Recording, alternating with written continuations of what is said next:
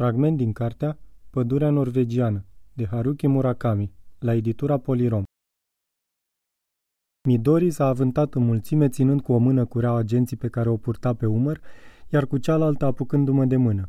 Ia ascultă Watanabe. Poți să-mi explici și mie diferența dintre subjonctivul prezent și subjonctivul trecut în limba engleză? Mă întrebă ea pe nepusă masă. Cred că da. Pot atunci să te întreb la ce servește așa ceva în viața de zi cu zi? La nimic, am mărturisit. S-ar putea să nu servească unui scop concret, dar îți dă posibilitatea să înțelegi lucrurile mai sistematic și să le privești logic. Midori s-a gândit o clipă serios la ceea ce am spus. Știi, când am intrat la facultate, m-am înscris la un club de muzică populară pentru că voiam să cânt pur și simplu. Membrii clubului erau niște znobi și mă trec fior și acum când mă gândesc la ei. Primul lucru pe care îl spuneau celui care se înscria în club era că trebuie să-l citească pe Marx – pentru data viitoare citiți de la pagina cu tare până la pagina cu tare. A trebuit să le suport toate aberațiile, să-i ascult cum îmi explică importanța cântecelor populare pentru societate și pentru mișcarea radicală. M-am dus acasă și m-am apucat să-l citesc. Mi-am dat toată silința, dar n-am înțeles o iotă. Am renunțat după trei pagini. M-am prezentat la următoarea întrunire și l-am spus ca un copil cu minte că am citit, dar n-am înțeles nimic. Din clipa aceea m-au tratat ca pe o idiotă. Ei susțineau că habar nu aveam ce înseamnă conștiința luptei de clasă și că sunt o paria a societății. Vorbesc serios. Și s-au purtat așa cu mine pentru că am mărturisit cinstit că nu am înțeles. Un individ a țipat la mine. Chiar nu înțelegi nimic? Ce naiba ai în creierii ăia? Atât mi-a trebuit. M-am înfuriat și am spus că recunosc că nu sunt deșteaptă, că fac parte din clasa muncitoare, dar tocmai acestei clase muncitoare îi se datorează mersul înaintea lumii, clasa asta care este exploatată și că revoluția nu înseamnă pentru indivizi ca el decât cuvinte sfărăitoare pe care oamenii simpli nu le înțeleg. De altceva nu sunt buni. Ce fel de revoluție este aceasta? I-am spus că dacă ar fi după mine, aș face ca lumea asta să fie un loc în care să se trăiască mai bine și că dacă există într-adevăr exploatați, trebuie să se pună capăt unui asemenea sistem. Asta era credința mea și de aceea le puneam întrebări. Într-o bună zi au decis să țină o întrunire politică prelungită și s-a stabilit ca fiecare fată să aducă 20 de găluște din orez care să se mănânce seara târziu. Zău că nu glumesc. Și mai aveau tupeul să vorbească despre discriminare sexuală. Eu, care întotdeauna găseam ceva de obiectat, am decis atunci să nu protestez în niciun fel și să fac cele 20 de găluște solicitate.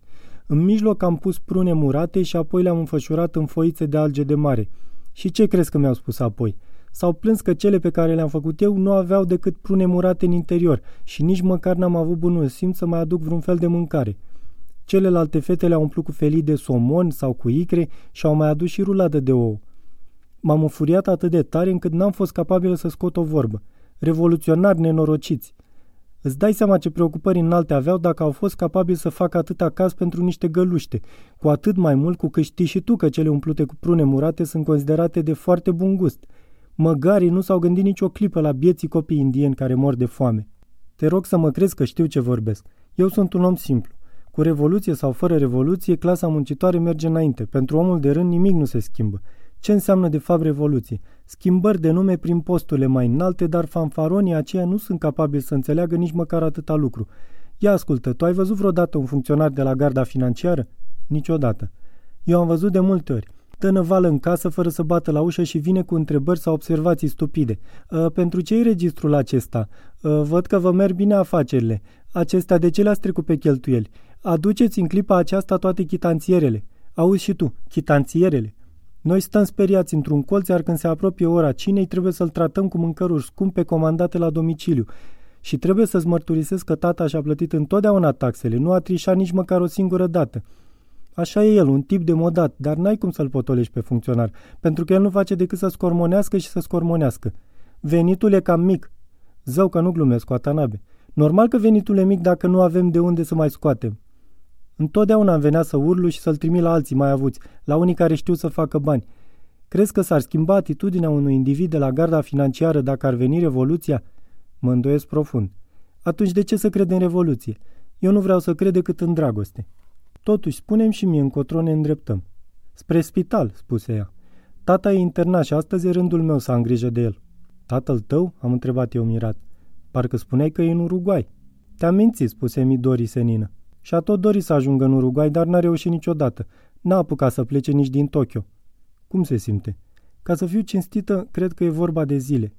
Am mai făcut câțiva pași fără să scoatem o vorbă. Suferă de aceeași boală pe care a avut-o și mama, tumoare la creier. Poți să crezi? Acum doi ani a murit mama din pricina asta și acum tata exact la fel. A fost un fragment din cartea Pădurea norvegiană, de Haruki Murakami, la editura Polirom. Traducerea Angela Hondru. Lectura George Hari Popescu